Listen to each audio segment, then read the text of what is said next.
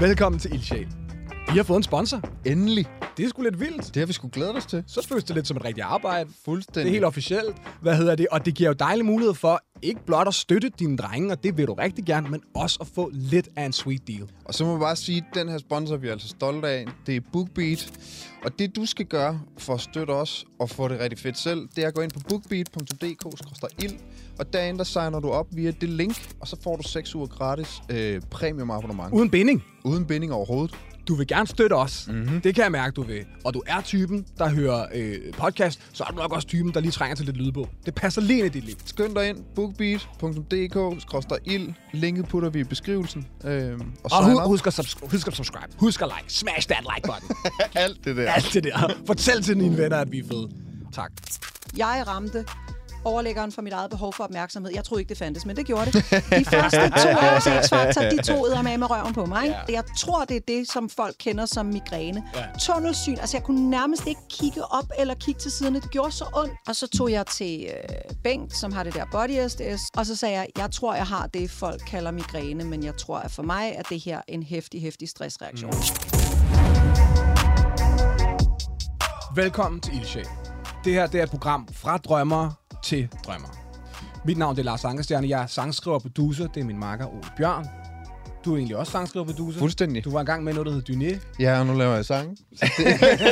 Hvad hedder det? Vi har det til fælles, at vi begge to engang havde en umulig drøm. Altså, vi er sådan nogle, der har stået på vores teenageværelser og fantaseret om at blive hyldet på scener øh, og blive spillet i radioen og ville noget så, så sindssygt fjollet som at leve af musik. Og det lykkedes. Kinder. Men det På er... en eller anden mærkværdig måde er vi kommet derhen, hvor vi kan tillade os at sige, i hvert fald en stor del af den drøm gik i opfyldelse. Mm. Og, og, og det vi godt vil med det her program, det er at lave en podcast, som vi ville have elsket, hvis fandtes. Dengang vi stod ude på den anden side af muren, og kiggede ind og sagde, ind. hvordan i alverden gør man det der? Ja. Så vi vil gerne tale med så mange som muligt inspirerende mennesker, der engang har haft en umulig drøm, men er lykkedes med den. og her kommer en fucking drømmer, som i den grad er lykkes. Mine damer og herrer, Lina Raffen. Yay! Og som altid, så kører jeg lige en lille præsentation af dagens gæst, Lina, så hæng, hæng på. Ja, jeg hænger på. Dagens gæst forelskede sig først i dans, og det blev dans kombineret med en tur i Daddy's Dance Hall, hvor hun opdagede techno og housemusik. Plus et møde med den ligesindede Paul Lagermann, og det blev grobunden for et langvarigt venskab og karriere. Deres venskab er blevet til en kulturinstitution, i hvert fald hvis du spørger mig. Duoen Infernal, som hun er en del af, repræsenterer Danmark, som kultureliten ikke nødvendigvis forstår, men det behøver de heller ikke. For fra 1997 til i dag, så har de stået for at give folk muligheden for at glemme hverdagen, og med fire i gulvet, så ellers bare plukke æbler langt ind i fremtiden. Infernal har indtil dags dato seks albums og et hav af singler bag sig. Det er blevet til over 2 millioner solgte enheder verden over, to danske Grammys og singler som Kalinka, The Banjo Song og From Paris to Berlin er blevet allemands eje. Og specielt From Paris til Berlin har fået sit helt eget liv, ikke mindst efter at det engelske landshold i 2006 brugte det til en mission, der hed From London to Berlin op til verdensmesterskaberne det samme år. Og så må man jo ikke glemme deres brandsamarbejder, som er blevet til Infernal, som jeg efterhånden er ser overalt. Benhårdt, altså. Og Infernal Rum Number slet ikke, hvor 5, meget- som jeg også er med her. meget respekt vi har for det her, Lina. Det her, det er det er sådan noget her. Det er så sejt, altså.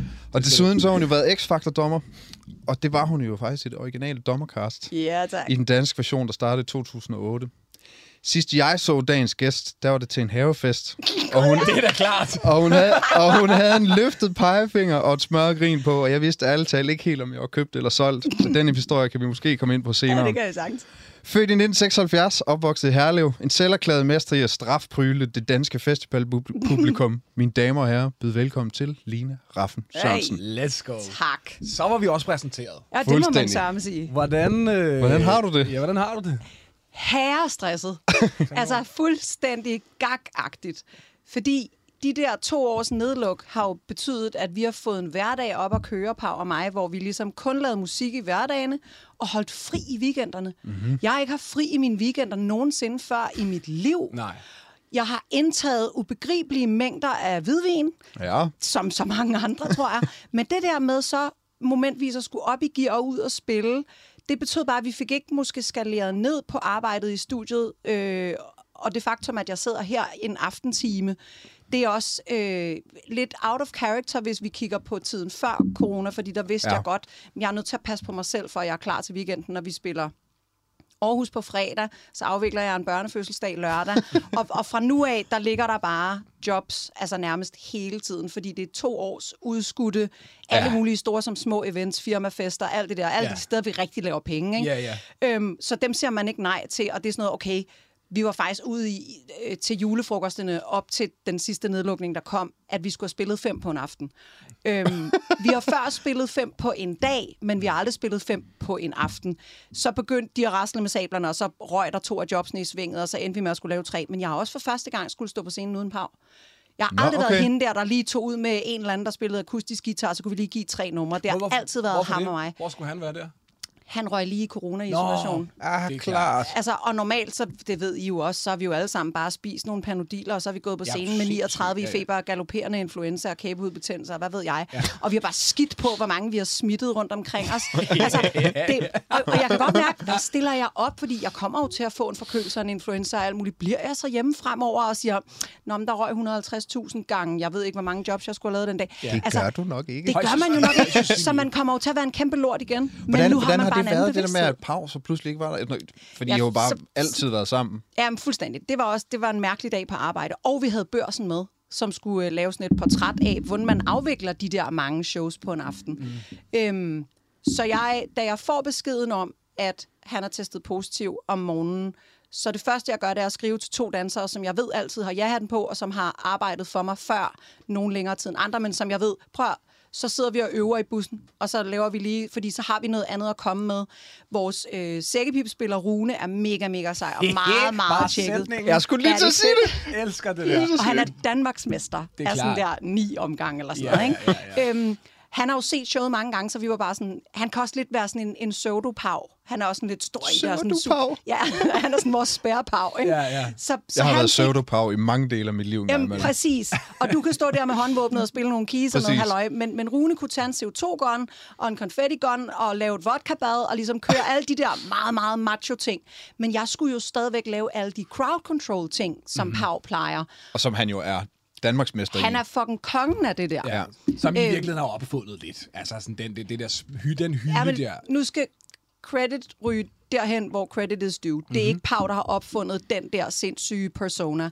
Det er faktisk vores øh, bandmedlem Søren Hård, der var med fra 97 til år 2000, ja. som øh, var DJ på Diskotek Inden, og som er et kæmpe menneske på alle parametre. Han er over to meter høj, han vejer i hvert fald 130-150 kilo.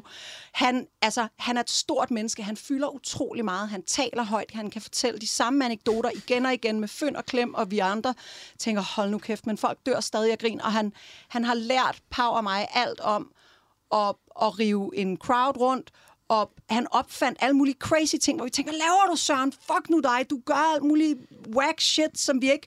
Nå, gud, det virker. Hov. Så da Søren ligesom forlod os, fordi han havde for travlt med alt muligt andet, han havde ikke tid til at komme på job, fordi han skulle køre Peter Belli, han havde købt nogle turbusser og noget anlæg og noget halløj. Jamen, altså, han sådan fra. Jylland? Nej, nej, nej, nej, men, men Vestegnen, ikke? Okay. Så, hey, same, det same, samme. same, same. Al kærlighed til Søren, men det er faktisk Søren, der definerede hele den karakter. Og så overtog Pau ham og voksede fantastisk. bare i ja, det. okay, det er Øhm, vildt. Fordi Pau var egentlig sådan en lidt forsagt fyr. Og nu kigger I på mig med store øjne og løftede øjenbryn. Ja, men det var han. Han var sådan den stille dreng af os tre, fordi der er rimelig meget fart på mig. Ja, Der er meget mere fart på Søren. Og Søren fik ligesom hævet mig med. Og Pau var ligesom ankeret ham, der trak bak og tænkte, ej nu, Ja. ro på. Og det kan man også høre, nogle af de første liveoptagelser fra dengang. Der er det Pau ham i baggrunden, lidt- der siger stop. Stop. lidt, ikke? og den kajtede, der sådan lyder lidt sjovt, når han snakker i mikrofonen og sådan noget. Øhm, men han, han voksede bare i det der, og så Mm. er Han... han... Hvor fedt. Det, det er virkelig en showbiz-historie. Ja. Altså, jeg elsker sådan noget, hvor man lidt, hvor man tænker, jeg kan slet ikke forestille mig Pau være den stille i det. Så har jeg bare fundet ud af, okay, vi kan overføre lidt af det, ham der, han er gang i, og det virker. Ja. Det er jo så showbusiness. Ja. Altså, jeg kan huske, vi to har kendt hinanden i relativt lang tid. Mm. Jeg, var, jeg var kæreste med en, øh, en pige, som var arbejdet for dig. Ja. Da, for, hvad er det? Er Det var i 2007-2008, tror jeg. Ja, det er i hvert fald lang tid. Ja. Øj, jeg er så gammel. Jamen, det er fordi, jeg kan se, hun, jeg kan se det inde for mit indre blik, at hun var med på det, jeg kalder den blå tur. Og det var 2007. Det var Ja. fordi, vi havde tapet alting ind i blå gaffer. Vi havde ikke råd til at bygge en scenografi, så var jeg bare sådan, der er blåt tema. Så stod yeah. Jeg stod selv ude på dem, der legede vores grej ud, og malede monitorkasserne blå og dryssede blå glimmer på. Genialt. Men det, det er faktisk det, jeg mener. At jeg husker de historier ja. fra, fra, fra den tid, og, hvor, og hvordan, øh, hvad for en stemning I satte over for jeres hold, og hele de der legendariske historier, som I også fortalt meget om, eller fortalt meget om i alle mulige medier. Det der med at blive ved med at investere i jeres live act, Ja, ja, ja, og, ja. og gøre det heldigt, og gøre det smukt, og tage det alvorligt, og, være, og være forretning på Ja. en eller anden måde. Altså, synes jeg på en eller anden måde tilhører jer.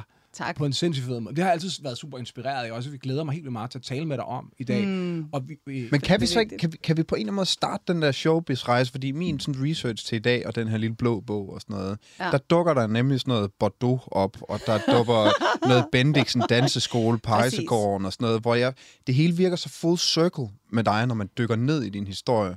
Ja, For du starter med at danse. ja. Ej, det gør jeg faktisk ikke. Jeg starter okay. med at ville være konkurrencesvømmer. Ja.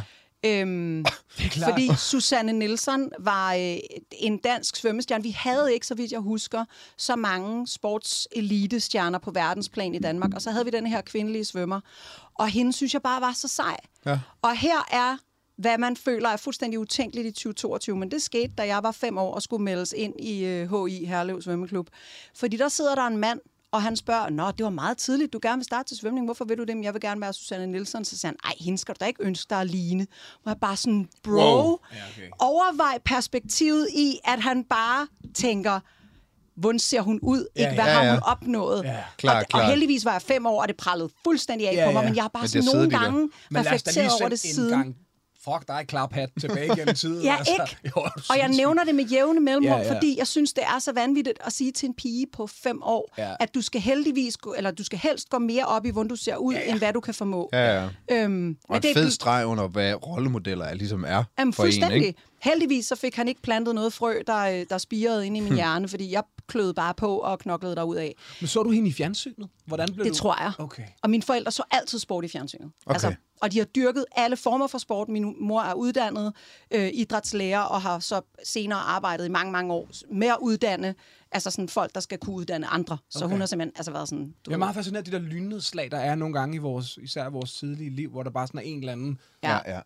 ham der, ja. Kæft, det ser fedt ud. Eller sådan, Ja, ja. Det er så spændende. Altså hele livsbaner, du ved. Okay, men så du har set en eller anden Ja, ja, men, benhård svømmer. og sandsynligvis fordi hun var pige, ikke? Ja. Jo, jo. kvinde, så tænkte jeg, hold da kæft, hvis hun kan, kan jeg også. Det siger jo, altså repræsentation er jo fucking alt, ikke? Jo, jo, jo. Øhm. Men så sker der det nogle år senere, at så ser jeg sådan noget standard latindans i fjernsynet. Mm-hmm. Og var jeg en pyntedukke? Tror jeg vist nok, jeg var. Okay. Havde jeg en, øh, et skarpt øje for æstetik? Ja, tror jeg vist også.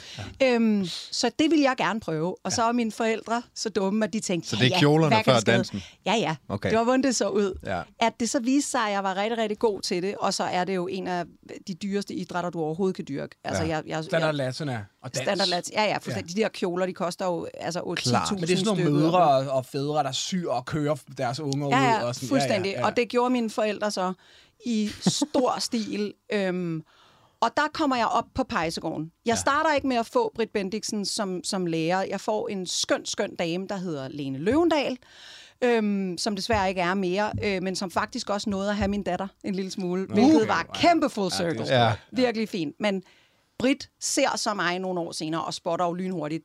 Der er den. Ja. Hende der, hun har den. Ikke ja. fordi jeg nødvendigvis var den bedste danser eller noget som helst, men hun kunne godt mærke, der er ild i hende der. Ja, Ja, ja, ja. Og, og meget hurtigt, selvom jeg ikke nødvendigvis var den bedste, blev jeg altid fremhævet. Fordi Britt gjorde noget, der var fuldstændig uset alle andre steder. Hun fremhævede folk, og så skulle de fucking danse solo, fordi det er sådan der, det gøres. Ja. Prøv at lægge mærke til øh, Britt og Torbens holdning i dag. Bla, bla, bla. Det der, ikke? Så jeg er opdraget af Britt. Britt kunne ringe klokken to om natten. Der har jeg været ja, et sted mellem øh, 12 og 15. Så hun ringede klokken 2 om natten, fordi, ja, vi har et show i morgen, vi mødes klokken 14, så øver vi os en lille time, og så tager vi ud. Og det gjorde man så. Ja. Og så kom Britt der og dirigerede rundt og bum, bum, bum, og kørte lige et show sammen med Hvad var det for dygtige nogle dansere. shows, man Jamen, så så kunne det jo om 12? være et eller andet, lo- en lokal virksomhed, som havde firmafest, og så havde de booket Britt Bendiksens dansere til at komme og danse et lille show yes. på Yes. 15 minutter. Og så var det jo, hun vidste godt, børnene tager altid S'et hjem. Ikke? Mm-hmm. Du kan sende de vildeste dansere ind, og de kan dreje rundt på hovedet, og de kan lave 12 saltoer, og de kan, så kommer der sådan et lille børnepar i deres ja. Ja, man- ja, ja. Øhm, Så jeg, og jeg har Crowd været det... pleaser. Ja, ja. ja, ja What, whatever works. Præcis. Og det er Britt. Ja, Hun er fedt. indbegrebet af whatever works, Ja. og det er jeg også. Ja, ja. Altså, er hunden, der fordi- overhovedet tid til at være fan af noget i den tid, så, eller er man så allerede så laserfokuseret på din egen dans, eller havde du også ligesom åbne kanaler i forhold til musik allerede Ej, der? nej, Eller ja, sådan? musik, okay. musik var kæmpe. Okay. Øhm, jeg kan huske, at vi på et tidspunkt havde øh, træningslokaler hele vejen ude på Amager, og min far boede i Smørum på det tidspunkt. Mhm. Mm-hmm. Og det passede med, når han hentede mig torsdag aften fra træning, så kunne jeg lige nå at høre øh, fra plads nummer 10 til plads nummer 4 på turen hjem på det, der hed Det Dur, Dansk Ungdomsradio på B3. det var den eneste dance chart, der findes. Ja, okay. Og det var Kenneth Bager og Carsten Solshock og, og Cutfather og sådan alle de der Ej, drenge, der spillede, Wow. hvad virker på klubben nu? Wow. Og det var jo, det var jo min, altså det var min himmel, fordi lige pludselig blev der spillet noget musik, som jeg kunne mærke, det her det er ikke noget, min mor eller far spiller for Var det mig. Danmarks her, Radio, det, hvad, som havde? det var det, det, jeg havde på P3 dengang. Det dur. Det duer. Så, så genren var også allerede, det var ligesom, den, den, var, Ja, ja. den var tidlig. Altså, Jamen, det var- det var kæmpe tidligt. musik var, Det var allerede fra, jeg har været, hvad, hvad var jeg, da jeg gik til svømning, og der var fest i svømmeklubben, og der har stået det lokale mobildisk, og det har sikkert været med nogle hjemmebyggede højtalere, noget værskrammel og en lyseffekt, Ja. som man ville kunne købe for en 10'er i dag i Bilka, ikke? Øhm, der spillede de Mars Pump Up the Volume, Ja. og jeg, verden stoppede. Min verden stoppede der. Jeg stod helt stille og var som lammet. Og det, der var med musik dengang, det var, at du kunne jo ikke få det. nej. Jeg kunne jo ikke engang finde ud af, hvad det var, for jeg var for lille til at finde ud af, men der, der er en Der er ikke noget deroppe. Shazam. Der er ikke bare sådan en hold Nej, telefonen op, og så er men det jeg havde ikke engang forstået, at der var en DJ, jeg kunne gå op og spørge. Altså, jeg har været et lille barn. Ja. Ja. Og, og alt, hvad jeg kendte til musik, det var det, min far spillede for mig, hvilket også var pissegodt. Altså, jeg voksede op med Kraftværk og Andreas Follenwider, og altså fusionsjazz og foreplay og passport og Ja. Lee Rittenauer. og Altså, rimelig ambitiøs shit. Så selvfølgelig skulle det gå så galt, at når nogen lavede noget på en til to akkorder, så synes jeg, det var fedt. ja, det er klart. Altså, Åh, hvor jeg var. Sådan, Det er lille det er oprør. sådan der, Ja, det skal ja, være. ja. Øhm, men han var fed nok, min far, fordi når jeg havde fundet noget, og jeg kunne kommunikere, det det der, så gik han ud og købte det til mig. Nej. Helt klart. Ja, altså han, han endorsede fuldstændig det der, og han kan stadigvæk i dag pege mig i retning af ting, jeg ikke har opdaget, hvor han er sådan, hey, har du, altså sådan, Ja. har du set det her? Han trawler YouTube igennem. Det var ham, der spillede I Love Poland for mig, som jo er så fucking gak. Jeg ved ikke, om I har hørt det, det skal I høre. Det er sådan noget trampepis, Ja. og hvor de bare siger, I love Poland. Og det, det er så underligt, og jeg er bare sådan, far, hvorfor dyrker du det? Så jo, fire i gulvet kom ind, da jeg har været, skal vi gætte på, at jeg har været syv, otte år. Ja, okay. Og så var jeg ikke i tvivl. Nej, okay. Det var den vej. Jeg, jeg, kan sådan, jeg kan sådan mappe alle sådan smagsting, ja. Ja. og alle retninger, jeg er blevet sendt på i mit liv. Det, det har noget at gøre med en kvinde. En, en pige, der på et tidspunkt har, har sagt, at noget var sejt eller ikke var sejt. og så har jeg bare sådan, "Nå, men så er det bare... Altså, jeg er som Ej, hvor er det jeg sådan sjovt. pinball i en maskine, og så en gang så har- har jeg rappet til en skoleafslutning, så var det en for tiende, en af dem, som mm. var sådan lidt sådan celebrities dengang. Ja, ja, ja, jeg ved der det sådan godt. var vej hjem fra skole, sagde sådan, det var meget sejt, eller sådan noget. Så, Nå, så er det bare det her. Så det var bare det, et helt liv. Prøv, det tror jeg er rigtig, rigtig mange fyres historie Det inden for virkelig også. Jeg vil sige, altså mændene i mit liv i de der år repræsenterede mere sådan en derut, hvor jeg kom Altså væk tids- fra det, jeg tidsspilde. godt kunne lide. Ja, Ja, ja, fordi så, så var det sådan noget, og så skulle de høre sådan noget, øh, sådan noget, sådan noget bollesoul-agtigt, Ja, og jeg ja. var sådan, ja, ja, ja, okay, det er også super fedt, gud, at der er over nøgler. Jeg synes ikke, det var skide fedt. Altså. Nej, nej.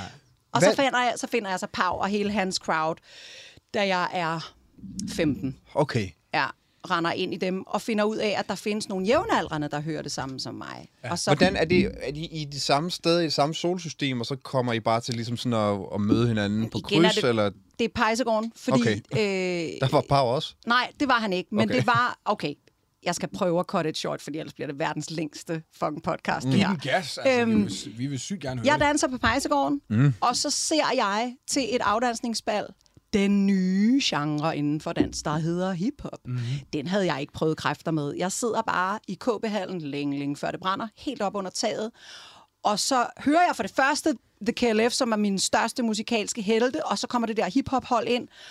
Og der kan jeg bare se, at der er sådan fem drenge i front, som var lidt federe end alle de der andre 20 elever, der er. Men jeg var bare sådan, det er en af dem, mm-hmm. sagde det inde i mit hoved. Og så, så var der fest efter afdansningsballet, og så snakker jeg med den ene og med den anden, og så på et eller andet tidspunkt kommer jeg hjem fra ferie med min far, hvor han er nyforelsket i min søsters mor, og jeg har bare været kæmpe tredje jul. Mm. Og jeg er for ung til at kunne ligesom tage ud på egen hånd, men jeg er for gammel til, at det er rigtig fedt at være med far med ny kæreste. Yes. Kommer hjem fra den der ferie, ringer til Ian og er bare sådan, bro, vi skal hænge. Mm. Nej, det skal vi ikke, fordi at uh, der, hvor jeg skal hen, der kommer kun drengen, og det er en af hans gode venner, der arbejdede i Superbrusen som flaskedreng sammen med nogle andre, og de skulle ligesom bare sådan, Ian, jeg er en af gutterne, kom nu, kan vi ikke lige, kan du ikke lige spørge, om det er ok, der kommer en ja, Ja, ja, ja. jeg skal bare væk fra det her. Og så får jeg lov at komme derud, og det er så Pau og nogen fra hans klasse, og nogen fra klassen under, og bare sådan en rigtig skøn, meget nørdet crowd. Helt klart dem, der ikke bare havde adgang til pigerne. Mm. Så ruller jeg op og ligner straight up en af danserne fra Dr. Baker. Helt kortklippet, afbladet hår, min mors gamle 60'er træsmykker, pepita-ternet gamasher, plateau-laksko, en, en rib-rullekrav. Jeg ligner jo basically sådan, som folk ser ud nu. Mm-hmm. Altså, men, men altså sådan der on fucking fire, med ja. al den karisma og al den sensual. Altså, jeg kunne Men var styre det, hvad ville det. var i virkeligheden din egen slags nørd? Altså, på den måde, eller hvad? Ja, men ikke, ikke nørd. Altså, Okay. jeg, jeg dækkede det, men jeg nørdede det ikke. Okay. Okay, men så det vil sige, man, det er ikke sådan, du er ikke, du er ikke ude sådan, når, når man har det så vildt der, mm. og så så vildt ud. Er man så ude og slå sig lidt på verden? Eller er, er du sådan for meget? Ja, Eller, ja, er du sindssyg, Okay, mand. er der nogen, der fortæller dig, du er for meget? Er du Ja. sådan lidt... Ja. Forstår du, hvad jeg Nu mener? du siger, at du havde et, øh, en, en encounter med nogen fra 10. der var lidt superstjerner. Ja. På min skole, da jeg gik i 9. Øhm, og havde været i lokalsprøjten nogle gange med min dans og sådan noget, der var jeg allerede irriterende, ikke? Ja. Og jeg gik til dans, når de andre gik til badminton og håndbold og sådan noget. Ja. Vi havde, var det tre eller fire 10. klasser. Samtlige af de der piger havde mig jo som Okay. okay. pesten. Men det er lidt det, jeg mener med nørd egentlig. Nørd for mig er, er mange ting. Det, det, outsider, i, eller i ja, i virkeligheden en, bare det at er noget, hvis man er noget rigtig meget, Ja, ja. Ja. som tit er i opposition til noget, er på en eller anden måde lidt Am- nørdet okay, på mig. så var jeg nørd. Ja, ja. Ja, jeg var Okay. bare en, en, en rimelig attractive nørd. Ikke? Ja. Klart. Altså- Altså, jeg tror, det er, fordi jeg forsøger at lave den der sammenhæng imellem jer to, som står på hver jeres planet, men måske sådan lidt summer af det samme, ikke? At have Om noget. fuldstændig. Altså, Og nu mener jeg dig og Pau. Ja, det er jeg med på, og, og Pau havde slet ikke fundet sine egne ben på det tidspunkt. Altså, han gamede og gik i joggingbukser, og var ikke specielt sådan, altså, han var overhovedet ikke doktor, og jeg laver damer. Øhm, men meget godt men vi blev, vi blev rigtig gode venner meget, meget hurtigt, fordi ja. han var en følsom fyr, ja. og han kunne finde ud af at tale om sine følelser. Han var ligesom vokset op primært med sin mor og sin storesøster. Øhm, og så var han interesseret i musikken på samme måde som mig, som i, der findes mennesker, for hvem musik gør en hel masse inde i vores kroppe. Mm, altså f- får os til at føle meget voldsomme følelser, og kan flytte vores humør på meget kort tid. Mm-hmm. Men der findes også mennesker, der ikke reagerer sådan på musik. Ja, ja. Og det ved jeg, fordi min søsters mor engang satte så fucking stærke ord på det. Vi er til fødselsdag. Min datter fylder pff, et, to år, sådan noget. Mm. Det vil sige, at min søster på det tidspunkt har været 11-12. Så spørger min søsters mor, Annette, øh, tror du, hun hører musik, ligesom du og din far? For det første er sådan lidt, mener du min datter, eller mener du min søster? Jeg synes, jeg spørger om det samme. Men, men det var ikke skide relevant, hvem hun mente, fordi hun, hun svarer nemlig der og siger, hvad, hvad, hvad mener du? Ja. så siger hun, jamen det er som om, at du og din far, I hører det i farver, og jeg kan kun høre det i sort-hvid. Mm, Det er fint. klart. Det er så stærkt sagt, fordi jeg har mødt mennesker, som synes, musik er sådan lidt, det er bare, det er bare lydtapet, det Ja. interesserer dem ikke. Og jeg har været sådan, men er du fuldstændig på munden? Kan, Ja. du, ikke, kan du ikke mærke det? Hvad sk- sker der ingenting? Men de bliver bare, de får optur over nogle andre ting. Ja, ja. Det er frekvenser. Det er ligesom gak, Det- som, det er lige så gak som at, no- at møde nogen, hvor sådan hele min, min måde at forholde mig til verden på, mm. at starter næsten altid i humor. Så, så det er nogle gange sådan, ligesom at komme til, til, til et middagsselskab, hvor man prøver at lave sjov, og så er det bare sådan, nå, det er ikke det har, bruger du ikke. Ah, Hvor gak, det, det er også det, er rigtigt. det Ja. samme. Det kan være lige så sådan, okay, sådan, så, sådan, okay, så, så ved jeg ikke, hvad vi skal med hinanden. Eller Ej, forstår du, hvad jeg mener? ja. Altså, det er Ja, ja, sådan, men det er så flippet, at folk processerer bare virkeligheden på så vidt forskellige måder. Fuldstændig. Altså, og Det gør også, at det kan være svært at være i verden. Det der med at sidde på en restaurant, og der biber et eller andet herovre. Præcis. Og man skal sidde og lytte på sin kone. Mm-hmm. Og jeg ved godt, ugen har været interessant og sådan noget. Men der er altså også bare noget salsa i gang deroppe, som jeg ikke har hørt før. Ja. Nu har jeg en følelse nede i maven. Jeg skal lige, ja, det er det. ja, skat, ja. jeg skal Shazam. Du må lige Jamen, holde det, er, det er okay, crazy, altså. Ja. Det er også sjovt med folk, der med musik, altså som, som, som hører, ikke, ikke hører tekster for eksempel. Er Ja, det er Pau en af dem. Ja, okay. Han kan ja. høre musik, altså han hører ord som sønder. Ja. Og det vil sige, hvis jeg har en forkert ordlyd et sted, Ja, ja. så er han bare sådan, det er du nødt til at lave om det ord. Jamen, det hele, altså hele puslespillet går op. Det er en fortælling. I det, Ja, ja, det ja, ja. metafor, jeg lægger lige der, det giver nøglen til hele sangen. Ja. Hvor han er bare sådan, jamen det, det skrætter i ørene, du må lave det om. Men det er så vildt, det Fuck der. det er fedt. Nej, Ja, ja, ja, ja. Men det er jo så spændende og totalt frustrerende, hvis man skriver sange, Ja. men også bare så sundt at forstå, okay, du ved, det der mm. højtidlige lille, du ved, det der precious noget, du har bygget Ja. ja. for dig selv, der er ret stor sandsynlighed for, at 50% af befolkningen bare hører per percussion. Ja, altså, sådan, fuldstændig. der er bare underdelinger fra Ja, altså sådan, de er fuldstændig det ligeglade. Ja, Ja. det er fucking syret. Ja, det er rigtig Nå, okay, det var en vild fin, det er et fint billede, det der, Ja. ja. på, om, om, om, om, om, har du fundet ud af, om din datter gør høre musik på den Er du måde? sindssyg, ja. Okay. Hun var to år. Vi sidder i bilen. Hun er altid blevet fucking køresyg, så hun sad på forsædet. Det fandt vi meget hurtigt ud af. Hun skulle mm. bare i en barnestol op på forsædet, så kunne hun kigge ud, så blev hun ikke sløj. Ja. Og så øh, har øh, vores daværende styl- stylist Jonas lige vist mig videoen til øh, Ellie Golding, Anything Could Happen, som er ret smuk. Og det er jo et ret fedt stykke popmusik, som er lidt øh, utraditionelt stykket sammen. Mm.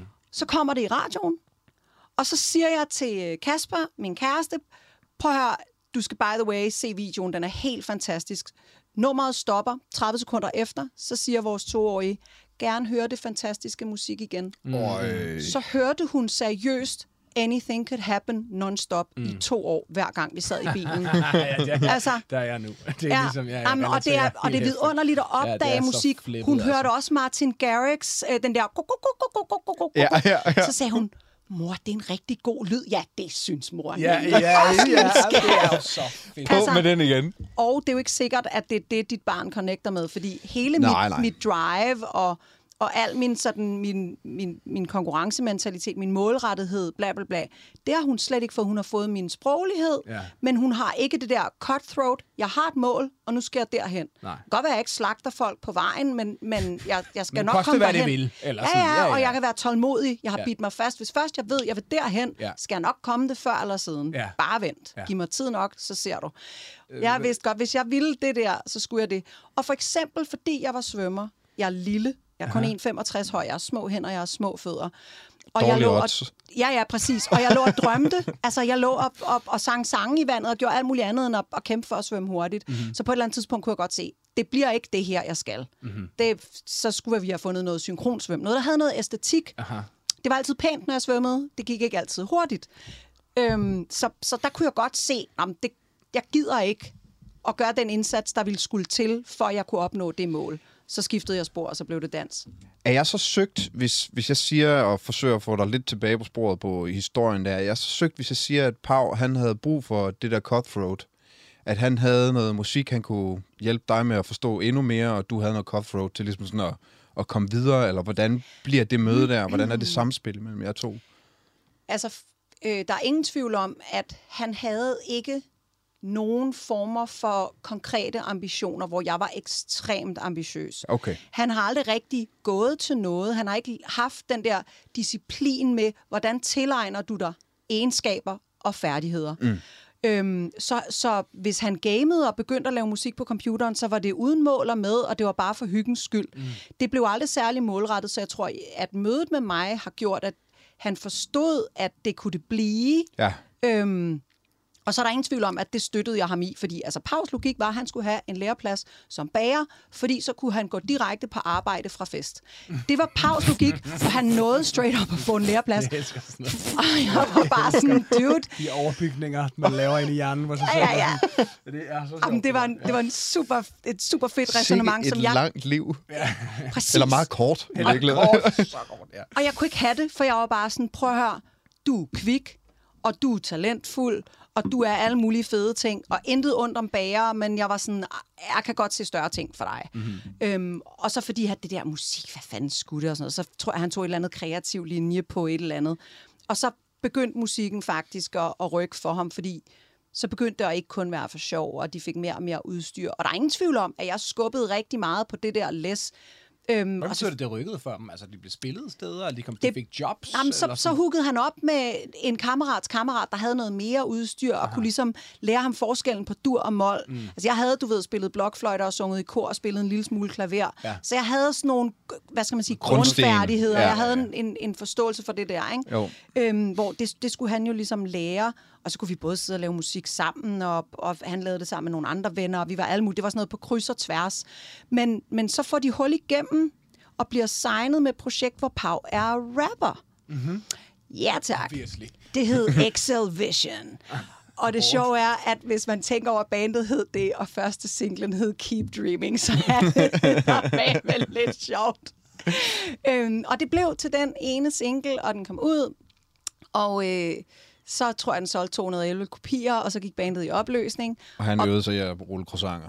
Nej, nej, nej, nej, nej, han var færdig med at tro på det, men Okay. altså, så, så blev der købt mere og mere udstyr, og vi begyndte ligesom at blive et lille hold, som samledes for at lave musik, i stedet for bare at feste og lave lidt Og musik, mens vi er festede. her? Der er vi vel 16-17 år. Okay. Sådan noget i den stil. Øhm, og så går, hænger han meget ud med nogle af dem, som går ud på Sankt Anna, som jo havde flere færdigheder.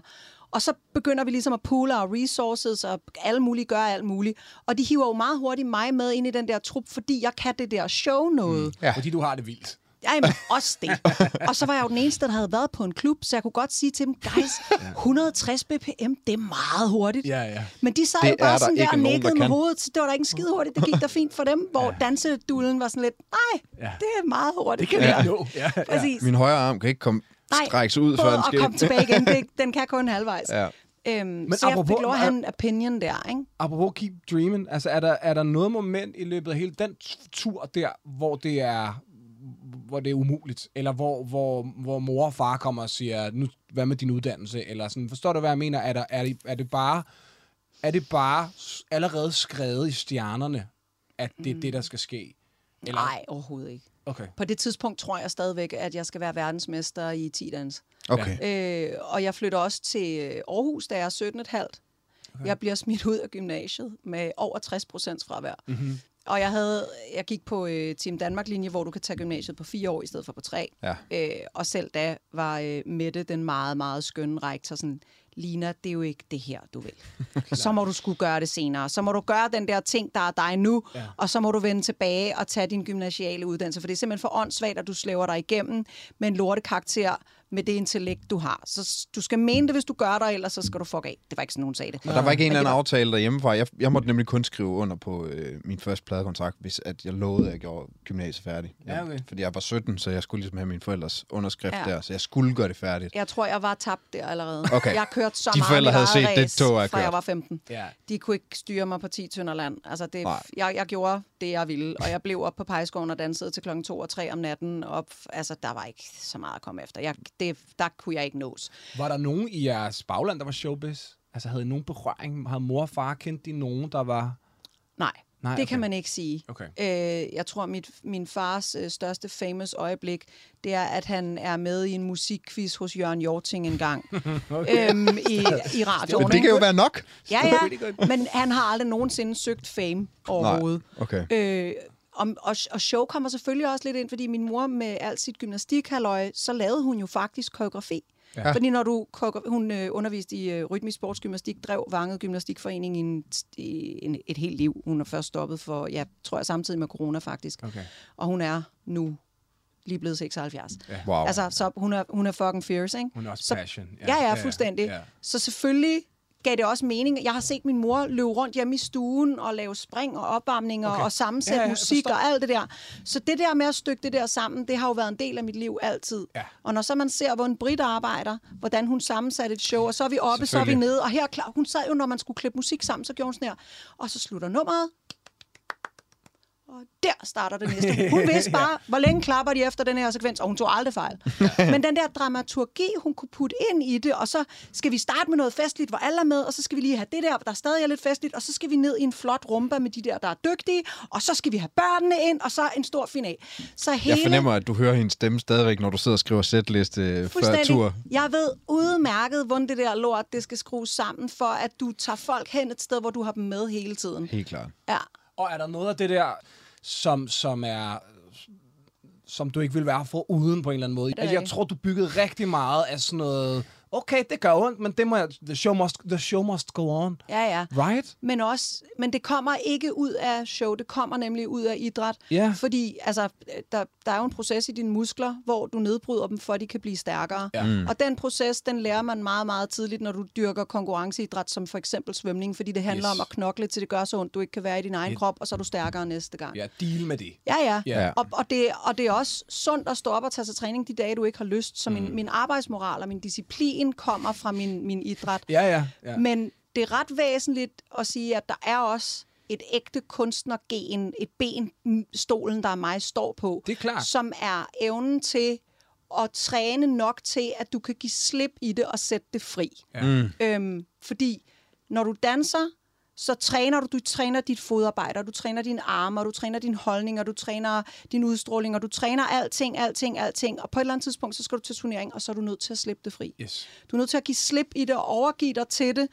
Øhm, og den proces har været altså sådan enormt sund at kunne tage med ind i musik, fordi, og det er jeg sikker på, at I også kender, når man mm. skriver en sang, så kan det være rigtig hårdt at komme i gang med de to-tre første sætninger, og pludselig overtager pennen din Mm. hånd, Flow. og så skriver du bare noget, hvor du bagefter tænker, hold da kæft, Ja. hvor fanden kom det, Det er fra? bedre end mig, det ja, der ja, står. præcis. Ja. Det der havde jeg aldrig kunne tænke mig til. Min disciplin, min arbejdsmoral havde aldrig kunne bringe mig derhen. Ja, ja, ja. Det er kun, når jeg giver slip, og der er en eller anden form det for... er transcenderende, det er sådan, det, det, Ja. det ja, eller flow. Nej, Der er jeg, jo noget i det der, vi, vi havde et samtale en anden dag, Anker og jeg, hvor at jeg synes, at jeg var lidt inde i sådan, jeg det havde det svært ved at få det ud, hvor du netop så rigtigt sagde, så brug det som reps. Ja. Det er bare reps nu. Ja, ja. Og det er jo noget af det, som sådan en sportsmentalitet kan, men mm. også når man har arbejdet med det længe, mm. at man tilegner sig det der med, jamen så brug det som reps.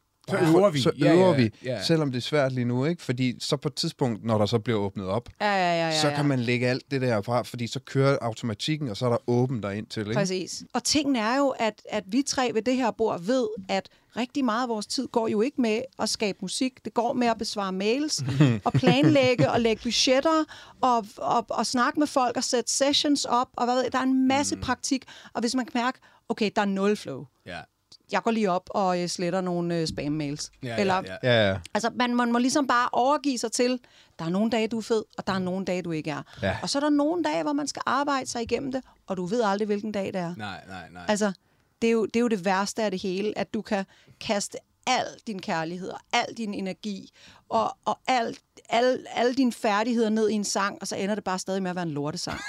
altså, jamen, det er jo det er rigtigt. de fleste. Jamen, det er jo sådan, det er jo. Ja. Det er jo virkelig bare Vi har alle sammen at, skrevet virkelig mange dårlige sange. Ja, ja. Det er Og så har vi fået de der skide feje lynnedslag, som varede en 12, 12 minutter, og så Ja. var det bare den, der finansierede hele gildet, og det kan jeg ikke genskabe. Ja. det er så frygteligt. Jamen, det er det. hold, altså. Ja. Jeg mødte øh, øh, Siber, som Ja, ja, var med til at skrive No Promises på en café i Valby. Ikke specielt længe efter det nummer var bulret Jeg kan derudad. godt huske den tid der. Ja, ja. Øhm, og det var faktisk mig, der skaffede dem Brian Rice som demovokalist på det. ja. Øhm, så jeg har på en eller anden måde sådan et særligt forhold til den sang, så Ja. da den lykkedes, så var det overdrevet fedt. Plus det var den sang, der lå side om side med os på charten i UK, ja. bare med den engelske artists udgave, da vi var ude med Paris to Berlin. Så på alle måder har No Promises sådan ligesom levet et liv i mit liv. Ja. Så render jeg ind i Siber på den der café, og så bare sådan, hvordan går det ham? Han var bare fucking træt. Fordi han sagde, prøv at, Alina, No Promises, den skrev vi for hvad? Seks år siden. Og nu fylder den alt. Og jeg ved, at jeg skal vie mit liv til de næste 100, før der kommer noget, der bare måske kan lidt det samme. Ja. Og man skal elske det, og man skal gå all in, og man skal tro på det. Man skal tænke, det her, det er den næste No Promises. Ja. And guess what? It probably ain't. Ja, ja, ja. det er gør så Det ondt. er så rigtigt. Jamen, det er jo den der med at, f- at finde ud af at forelske dig i den proces. Altså, Ja. ja. finde, ud Ja, af, men det det. finde ud af, at det er meget lidt af tiden romantisk, og at det er fucking øh, måneder fuld af mandag, og, Ja, virkelig. og shows med ondt i halsen. Ja. Meget af det. Og så skal du finde ud af at, at finde romantik i det, Ja. på en eller anden måde. Nå, og, og der er Pau og jeg heldige, fordi han har studieromantik, Ja. Og jeg har showromantik. Ja. Okay. Altså, jeg vil bare stille mig nu op på den scene. Hvad skal du lave? Det finder jeg ud af. Ja, okay. det, det må vi tage, som Det kommer. bare. Gør du Altså- den sang færdig, jeg skal bruge den, for jeg skal over på Ja, den ja, scene? ja, det er sådan, jeg har det. Ja, altså, ja. Øh, og det leder mig faktisk noget, som jeg sidder og tænker mig rigtig lang tid, mens vi har siddet og snakket, som er... Så lad os sige brænde ud, bare for at være elegante. Er, er der nogen hvornår, hvordan ser det ud, når, når det ikke er sjovt? Altså, hvor- hvornår, Ja. Hvordan kommer vi op af de huller, der er? Hvordan, hvad er det for nogle huller? Du behøver ikke at, hvad skal man sige, dele alt muligt ud. Men Nå, det er fint. Øhm, hvordan ser det ud, når jeg brænder ud? Øh, jamen, så bider jeg tænderne sammen og tager til træning alligevel. Ja. Det er helt klart, det giver, der sker. Ja. Har du et eksempel på, hvornår det, hvornår det skete første gang, hvor det sådan ramte dig rigtig hårdt? Der er ingen tvivl om, at da jeg havde fået kammen og fandt ud af, at der faktisk var en øvre grænse for min egen formåen, der var det et chok. Ja. Okay. Altså, fordi normalt så havde jeg bare... Altså, der var ikke, der var ikke noget, jeg ikke kunne. Der var ikke et, et antal timer, jeg ikke kunne arbejde. Jeg pullede bare igennem, og det ligegyldigt, hvor syg jeg var, eller hvor smadret jeg var, eller... Øhm, altså, jeg har haft nogle ret hæftige stressreaktioner, kan jeg se, når jeg ser tilbage. Mm, mm. Øh, men, men som altid kom fysisk. Ja. Ja. Og det vil sige, at så var jeg bare sådan, "Jamen, så er der jo bare noget galt med min krop. ja. Jeg skal bare strække Ja. ud, så. Eller et eller andet. ikke? ja. ja. Hvor senere i livet kan jeg godt se, at det handler måske også nogle gange om, at hjernen skal have fri, eller Ja. jeg blev ramt rigtig hårdt, da jeg skulle på sociale medier. Og det var i forbindelse med, da jeg vender tilbage til X-Factor i er det to, slut 2013, vi laver auditions, fordi der havde jeg, jeg havde aldrig været på Facebook, jeg havde ikke været på Instagram, jeg havde ikke været på nogen sociale medier, fordi jeg ramte overlæggeren for mit eget behov for opmærksomhed. Jeg troede ikke, det fandtes, men det gjorde det. De første to års X-Factor, de tog med med røven på mig. Ikke? det var ret intenst. Ja. Især mediemæssigt. Ja. Så jeg havde ikke yderligere behov for at øh, blive set eller hørt på. Så jeg holdt mig væk, væk fra sociale medier. Da jeg så skal lave X-Factor igen, tænker jeg, hvis der kommer negativ øh, omtale, hvis nogen bliver sur over, at øh, jeg valgte den og ikke den, eller jeg sagde sådan og sådan, eller mit pandehår var grimt, eller hvad de nu kan have en mening om, mm-hmm. når man er primetime tv på den Også- måde. Det skete sikkert alt det der, du lige Alt, sagde. hvad jeg siger, og meget I mere den, til. samme, I den samme artikel. Ja, ja. vel? ja, ja, ja, ja. Jamen, så, så var jeg sådan, jeg vil ikke have den trafik ind på Infernals Facebook. Aha. Folk skal ikke være sure over X-Factor derinde. Så jeg tænkte, så er jeg nødt til ligesom at have Ligesom en Lina. Raffen Facebook og, øh, og en Instagram og bummelum. Ja. Ja. Og det, at jeg ikke, når jeg havde fem minutters pause, sad og bare slappede af, eller drak en kaffe, eller glodede ind i en væg, eller sad og konverserede med nogle andre, der lige også havde en pause der. Ja. Men at så havde jeg snotten i telefonen for at poste et Øh. billede, eller skrive... Det betød, at jeg blev så overbelastet så hurtigt, at jeg bare lukkede fuldstændig ned. Jeg fik bidende hovedpiner. Altså, jeg tror, det er det, som folk kender som migræne. Ja. Tunnelsyn. Altså, jeg kunne nærmest ikke kigge op eller kigge til siderne. Det gjorde så ondt inde i mit hoved, at jeg, hold, jeg tænkte, jeg kan ikke køre bil, for jeg kan ikke orientere mig. Klar. Jeg kan simpelthen ikke se. Øhm, og så tog jeg til øh, Bengt, som har det der body SDS, som er fucking for vild. Og så sagde jeg, jeg tror, jeg har det, folk kalder migræne, men jeg tror, at for mig er det her en hæftig, hæftig stressreaktion. Mm, mm. Og så gjorde han en hel masse ting, og han er fucking for vild. Og så sidder han på et eller andet tidspunkt og hiver i mine tæer, og jeg er bare sådan, det skal du fucking holde op med. Og så siger han, Lina, det er meget interessant, at du reagerer sådan her nu. Fordi lige nu, der er jeg faktisk ved at tanke dig op. Du lever dit liv som en bil, der er ved at løbe tør for benzin, men du har ikke tid til at holde ind og tanke. Mm. Øhm, Så mens han stod og tankede din store tog, så havde, Ja. fik du ondt. så fik jeg kan love dig, ikke? Og, og der kunne jeg godt se, okay, men jeg er nødt til at begynde nu at, og nogle gange tage en time-out, selvom jeg ikke har lyst, fordi mit system lukker mig ned. Ja, ja. Øhm, og så begyndte jeg at, at afspacere lidt. Altså, og det er det, jeg faktisk talte om lige i starten, at jeg er ikke kommet ind i den rutine igen, at hvis jeg har været væk hele weekenden, ja. så skal jeg måske ikke også være i studiet fulde dage mandag til fredag. Klar. Du Så skal jeg måske simpelthen- ikke være her klokken 7 om aftenen hos os. Det er Forhåbentlig får du også, tankestrejfet. måske giver vi Lina noget, hun har brug for. Det håber vi i hvert fald. Men det, du snakker om, det er balance. Og. Ja. og, og det er, jo så, er det så det, der bliver frelsen, så at sige? Er det ligesom det, der gør, at det kan lade sig gøre stadigvæk, det der med at kunne at være god til modpol, modvægt? Altså, Og, men så får man jo også en foræring, øh, dels med alder og erfaring, Ja. og dels når man har fået børn, fordi Yes. man bliver så fandens fokuseret, man Ja. spiller bare ikke tid. Nej, altså, nej. Det er alt det der fnid og fnad og pis og palaver, som Ja. man kunne pølle rundt i og synes var vigtigt, før man fik børn. ja, ja. Finder, for, så får man lige trukket hovedet ud af røven, og så finder man ud af, at det var faktisk ikke vigtigt ja, overhovedet. ja. Så lad være med at spille tid på det. ja. Øh, og så kan jeg jo bare overkomme meget mere på meget kortere tid, fordi jeg har den ballast, jeg har. Jeg har gjort Ja. de her ting. Selvom det er noget nyt hver gang, så er det på en eller anden måde en ny version af det samme. Mm.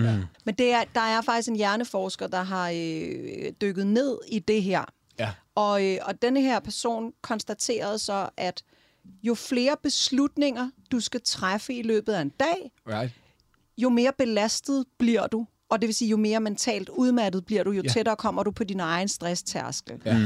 Og i jeres job, såvel som i mit, der træffer vi beslutninger konstant. Det er det, vi laver. Skal vi tage, øh, tage lidt af bunden ud af den der lille trum? Yes. Skal vi øh, skrive om det der? Eller- Altså, Men det er jo valg, at- valg, Ja, valg, ja, valg, ja. valg, valg, valg, Samtidig med, valg, at de der små valg hele tiden lidt føles som liv eller død også. Altså, Ja, ja. Det, er sådan, det er ikke bare bundet af en snære, det er... Det- Men prøv at høre, den snære, øh, hvad skal man sige, altså hvor meget den fylder i mixet, afgør jo, hvordan du oplever... Og, hvad- okay, nu blev vi fucking nørdet, ja, men I forstår, han hvad jeg bliver, mener. Han bliver Ja. så glad. Nå, det er godt. det lidt. Nå, men det, men det kan jo definere Ja, ja. hele nummeret. Jamen, det er det! Altså, Jamen, det er, men jamen, det, det- det er, sgu, nu skal jeg ud med det. Det er sådan, jeg har det. Jamen, det er det. Men det er jo ikke, fordi du er åndssvagt. Det er jo sandt. Ja. Altså, det er fucking sandt. Ja, ja. Ja. Altså, flyt en tonart, så lyder bassen lige pludselig ikke, som den gjorde før, og så har du mistet varmen i den, og hvad gør du så? Kan det overhovedet lade sig gøre? Helt verdensbilledet, det, altså, præcis, Ja, ja, det er jo ja. derfor, vi får den farlige, farlige sygdom, der har slået meget god musik ihjel, som hedder demoitis. Ikke? jo. altså, fordi når du så laver det færdigt, og det egentlig på papiret er bedre, Ja. så har det mistet sin magi. Nu går matematikken op, men, Ja. men jeg føler noget andet om, omkring det. Ikke? Præcis, Præcis. kunsten er død. Frygteligste- frygteligste ting. Ja, Sådan en sang som From Paris to Berlin, og så stor som den er blevet. ja. Kan du tage mig lige ned i sådan maskinrummet på den? Hvordan starter sådan en sang i en følende regi? Er det dig, der har linjen? Ja, eller? Nej, nej. Den starter øh, i 1999 hos øh, Adam Powers, som jeg har gået til svømning med. Adam har skrevet denne her sang med, med mestendels vrøvleord og sådan en meget øh, 90'er polka-agtig produktion. Og, og, og så ved jeg ikke, så skal de ikke bruge den selv, eller jeg ved ikke, hvad det er, der sker. Men i hvert fald, så, så spiller han den for Pau, som spiller den for mig, og vi kan godt høre, det der, det er kæmpe. Mm. Der er vi måske i 2001, 2000-2001, sådan noget. Den har allerede ligget i nogle år. Og vi ved, prøv hvis vi laver den rigtigt, mm. så smadrer den hele lortet. Okay. Det Øhm, var simpelthen en af dem. og så øh, kan vi godt mærke, at vi er ikke parat. Vi er simpelthen ikke dygtige nok endnu. Så vi lader den ligge, og den ligger helt frem til, jeg vil tro, vi Hvor er I begynder at henne i tage... jeres karriere der? Jamen, det- 2001, hvad? Vi starter i 97. Første, anden, tredje single buller der ud af. Albummet selv altså, er budgetteret til at sælge 10-15.000 selv og 80. Vi smadrer hele lortet. Så kommer der jo en stribe af acts, der skal være ligesom vores. Fordi vi var på Flex, som var under Yami, men så skulle Universal jo også have deres, og Disco Wax have deres, og Sony og bare, bare, bare. Ja. Alle skulle have sådan nogen ligesom os, fordi vi havde lige vist, at man kunne smadre hele lortet med det der underlige instrumentalmusik med ja. en gimmick på toppen. Så var der jo badeinder og fløjter, og hvad fanden ved jeg, ud over det hele. ikke? Den smukkeste tid i musik, der er lige efter det her. Jeg Hold siger bare, undskyld. Ja, ja, ja. Vi vidste ikke, hvad vi gjorde. Nej. Men problemet var, at da det så lukkede, så lukkede det også med Ja. en dør, der smækkede. Ja. Ja. Og alle de andre var jo bare nogle, nogle konstellationer, der var sat sammen med nogle mennesker, der havde tænkt, vi skal have noget ligesom det. Ja. Så var der nogle Ikke bygget producer, af der blev... kærlighed, Nej, og vi var jo ægte. Ja, Vi ja, var ja. jo I mente opstået det som et band. Yes, yes. Øhm, så vi stod der og ville gerne videre med det, og Søren havde travlt med at køre Peter, Peter Belli, og hvad fanden ved jeg, ikke? Og var i øvrigt holdt op med at være DJ, så, så hele hans ligesom, bidrag var på en eller anden måde blevet gevaldigt udvandet. Ja. Øhm, hvor han plejede at komme ind og sige, sækkepiber, mundarbe, et eller andet. Så Pau og mig, vi knoklede og prøvede at lave et eller andet ud af det der med vores meget, meget ubehjælpsomme musical skills, ikke? Det er sådan nogle Julen Færøby-arme i spillet.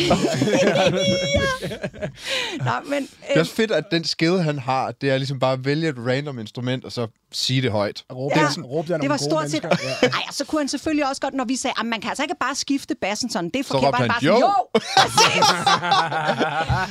altså, da vi skriver Highland Fling, som er vores anden single, fordi pladselskabet så, ej, første single med Sabi var gået sindssygt godt. I skal lave en til. Og jeg var bare sådan, så er vi jo nødt til at finde på noget andet. Nej, nej, der skal sækkepiber på igen. Ja, ja. Og jeg var bare sådan, er I idioter? Noget andet? Mega cred op i vores hoveder var vi, og havde lavet ungti, ungti, ungti med sækkepibe på, ikke? Og vi var bare sådan, nu skal vi være artsy, og de var bare sådan, nej, I skal lave sækkepiber igen. Så var jeg bare sådan, det kan vi simpelthen ikke, vi er nødt til at komme med noget nyt. Og så var Søren bare sådan, kan du ikke bare synge? Nå, så bare fordi jeg er pige, så tænker du, jeg også er sangerinde, eller hvad? uh, fuck dig. Men så var han bare, der var et eller andet nummer, så han, kan du ikke synge ligesom det der? E-A-O.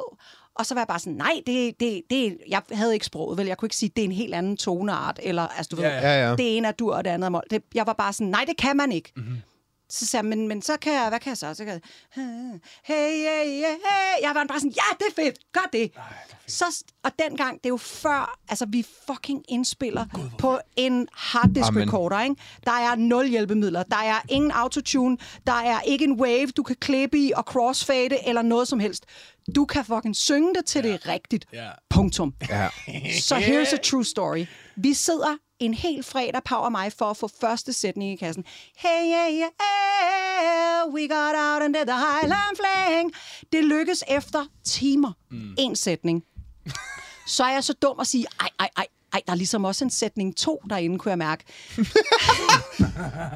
Har du fri i morgen, Pau? Præcis! Vi tager straight up ud og spiller nummeret med kun én sætning på, og så tager vi ind om lørdagen og indspiller den anden sætning, som siger, hey, hey, hey, hey, Og det, der er med det, det er, så har vi jo det jo liggende på tangenter på keyboardet, fordi så, tri- så har vi det inde som samples, så spiller den ene, så spiller den anden. På et tidspunkt kommer vi ved en fejl til at ramme begge to samtidig. Og hvad jeg ikke ved dengang, det er, at det, jeg gør på anden sætning, det er at gå op og synge på tertsen, ja. som er den klassiske anden stemme. Så da jeg hører dem samtidig, synger jeg flerstemmigt. det var jo et orgastisk øjeblik. ja. Jeg var Mind blown emoji. Ja, ja.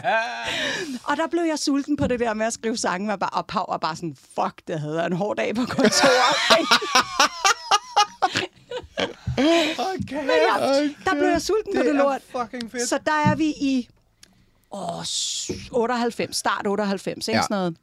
Så da vi ligesom skal lave en hel sang, og vi begynder jo at skrive sange, og vi gør det mere og mere, og vi, vi laver også et album, der udkommer i 2001, som går af helvede til. Det blev sådan en underlig pseudoplade, og det gik af helvede til, at ingen ville snakke med os, og ingen ville spille, fordi dance var bare shit, og ingen ville røre ved det. Ja. Og det hele skulle være urban, og det hele skulle være hiphop, og alt skulle være på dansk lige pludselig, ikke? Fordi der kommer Nick og Jay, og der kommer LOC, og der kommer... Altså, hvad fanden ved jeg, der er der? Fuck Infernal. Vi var bare dead and gone Ja, i ja. alles øjne. Og vi, Out, ja. ja. Og vi knokler ligesom videre. Vi begyndte at, at, at ville opfinde artister selv og gøre hele den ting, fordi vi havde mistet I skulle være bagmænd, eller i hvert fald være Ja, studierotter. det eller gjorde for ondt at Ja, ja. prøve at være derude, når ingen gad at røre ved os, og ingen Ja, gad at se på os. Selvfølgelig.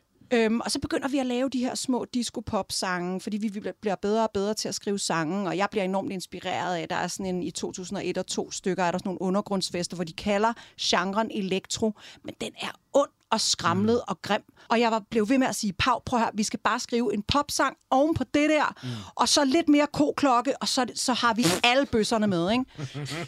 og jeg havde straight up min gode ven Flev ind i mit hoved. Sindssyg og sætning. Men jeg havde ret. Ja, ja. Det er Fordi altså sådan, det der. alt det, vi laver er der, og det er blandt andet Paris to Berlin, Ja. det er ligesom med, med de der dogmer trukket ned over det.